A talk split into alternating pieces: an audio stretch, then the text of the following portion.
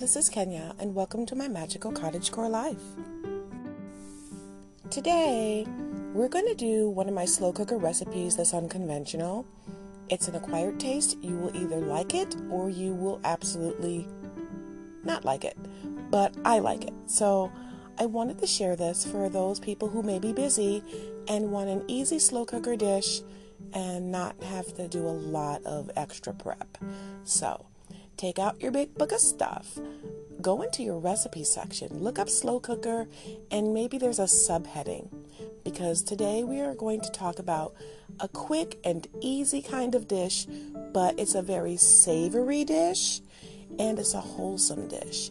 But the, the ingredients are going to be a little unusual. If you've never had these ingredients put together before, it might even be a bit shocking. So today, let's get ready for my slow cooker chicken, spinach, mushroom, red bean potato stew.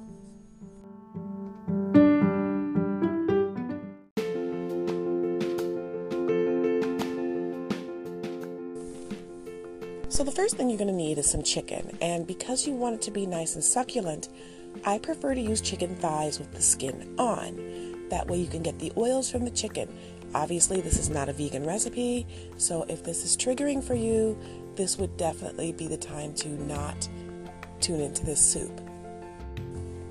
However, you can substitute other kinds of poultry. Just understand you may need to add a little bit of fat uh, from other sources in order to make it have that extra little oil to it that just gives this whole thing the, the goodness.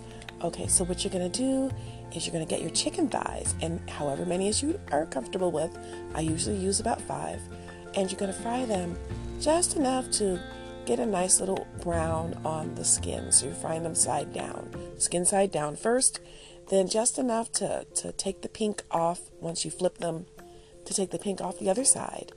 And then these, hopefully, you've already seasoned them and you've washed them. Okay, we're not going to get into this I have friends who are chefs. I get it. You don't like us washing our, our chicken. I'm going to wash my chicken. Most of my chicken comes directly from farms um, when I can. So sometimes there's bone dust. I don't care. I'm washing my chicken. That just means I'm rinsing it off. I'm also pulling out any unnecessary silver skin or tendons I don't want. That's what I do, and that's how I'm going to cook my food. So after you wash your chicken, and then you're going to season it, then you're going to fry it in a little bit of oil, just a little bit, then you're going to add it to your slow cooker pot uh, to wait. You're just going to put that in there to wait because you're going to be putting something else in there.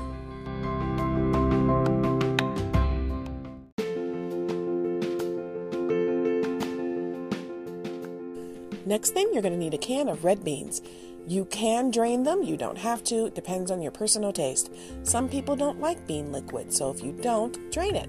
But if you do not mind, I'd recommend keeping the bean liquid because it is already um, a flavor conduit as it is. Um, I keep my liquid in there unless I have a dish that's going to be messed up by that extra uh, little flavor. Also, taste your bean liquid. Make sure that you know it's already cooked. Make sure that it doesn't taste tinny. Uh, if it tastes tinny, then just rinse it off. If it doesn't, then you're good to go. Also, add three potatoes. Peel them and cube them up. Um, preferably in irregular cubes. They don't have to be perfectly diced. You want them larger because it's kind of like, you know, more of a stew. You don't want them to be uniform. Give it some home taste, home kind of thing.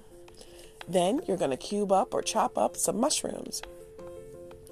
I like the big white mushrooms. They're yummy. Yum, yum, yum, yum. Chop, chop, chop. But I use mine from the freezer because I freeze my mushrooms, so I always have them on hand. And I would say about three little ones or two very large mushrooms. How big is a large mushroom? Well, the head will be about the size of your hand, the palm of your hand. It, you know, my hand. So I wear a size large glove for a woman. There you go. And then once you do that, you're not putting onions in this recipe. You're putting about five cloves of garlic.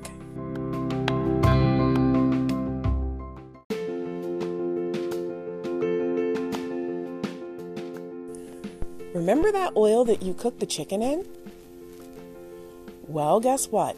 You're going to pour off all of the oil except for maybe a couple tablespoons, and you're going to add a can of cream of chicken soup, a can of milk or water, a little bit extra milk or cream, and about two tablespoons of butter or margarine. Stir that all up, then maybe a teaspoon and a half of flour. Incorporate it all with a whisk. Whisk, whisk, whisk. Stir, stir, stir. Or you can use a fork. I'm not the boss of you. You use what you want. Also, this is a good time to start adding extra seasonings if you want to have them.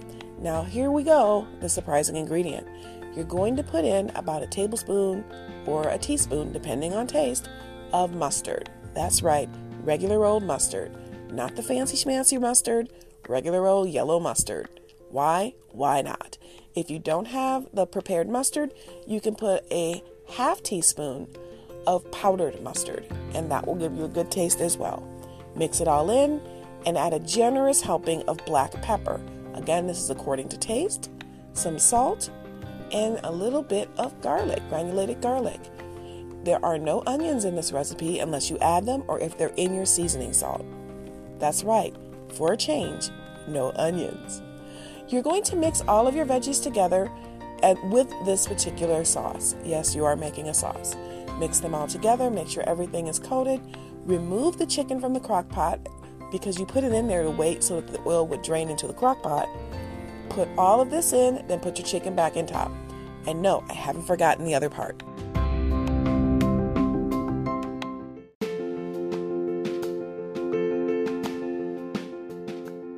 If you have fresh spinach, this is when you're going to add your fresh spinach right on top.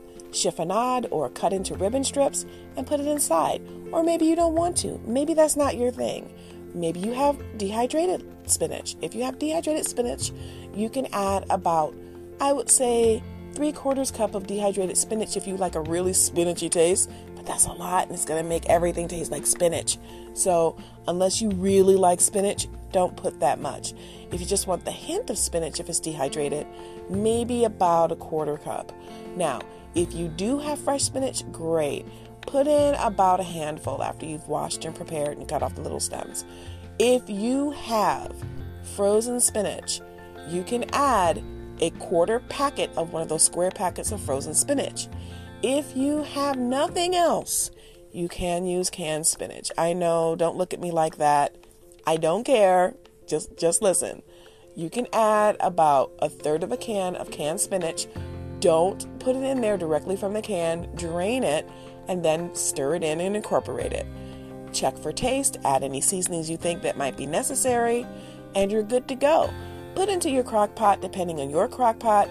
It could be anywhere from four hours on high to six hours on low, but make sure you check it at all times because, again, your crock pot may cook it a little bit too fast.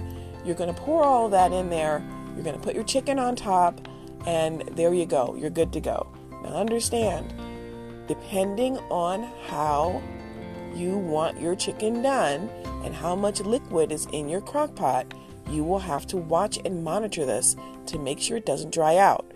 That is because I have had the situation where my crock pot has gotten uh, misprogrammed and gotten too high, and then there's a problem. And I also need to let you know that all the ingredients in the crock pot start out cold, which is why I can say you can put it on for four hours high. I always like my chicken super well done, but you don't have to um, or six hours low.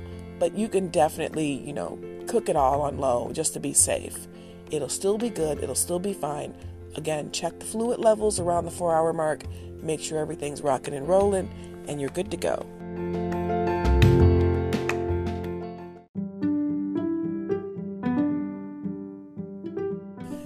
So, I hope you enjoyed this quick, handy dandy episode of a crockpot stew. And I love sharing quick recipes with my friends, and we're friends, right? Try it. Let me know how you liked it. If you don't like mustard, leave the mustard out. You don't have to. You can always put in dill, but it's a very different flavor. If you don't have red beans, please do not substitute kidney beans. They are not a substitute. They will not it will not taste the same. I promise it will not. All right. Well, At this point, I can smell it from here. I, am actually cooking it now, and mm, the house smells wonderful. Something you can add to go along with this stew maybe some fresh baked dinner rolls. This is not a stew for cornbread, that won't work. Or a nice hearty uh, loaf of French bread cut very thickly and dipped in butter with a little bit of either uh, sage and butter or garlic butter and sage because you want that flavor to give it an off taste that's not exactly like the stew. This is a very complex kind of flavor palette. And again, if you don't like it, that's absolutely fine. Um, maybe make all the ingredients very small portions. If you just want to see if you're going to like it at all and you were going to cook it on the stove, you could definitely just use one chicken thigh. You could definitely put a little bit of cream of chicken soup or make your own cream of chicken soup instead of a whole can. Um, just use a little bit of it and use the can for something else later on that night. And, you know, smaller portions and see if you like it. Maybe one potato, um, a half a can of beans or a third of a can of beans just to see if you're going to like it for a portion for one. If you wind up loving it, you can definitely put all the raw ingredients in a plastic bag for the freezer and pour in the appropriate amount of soup. I'll see you next time here on my Magical Cottage Core Life.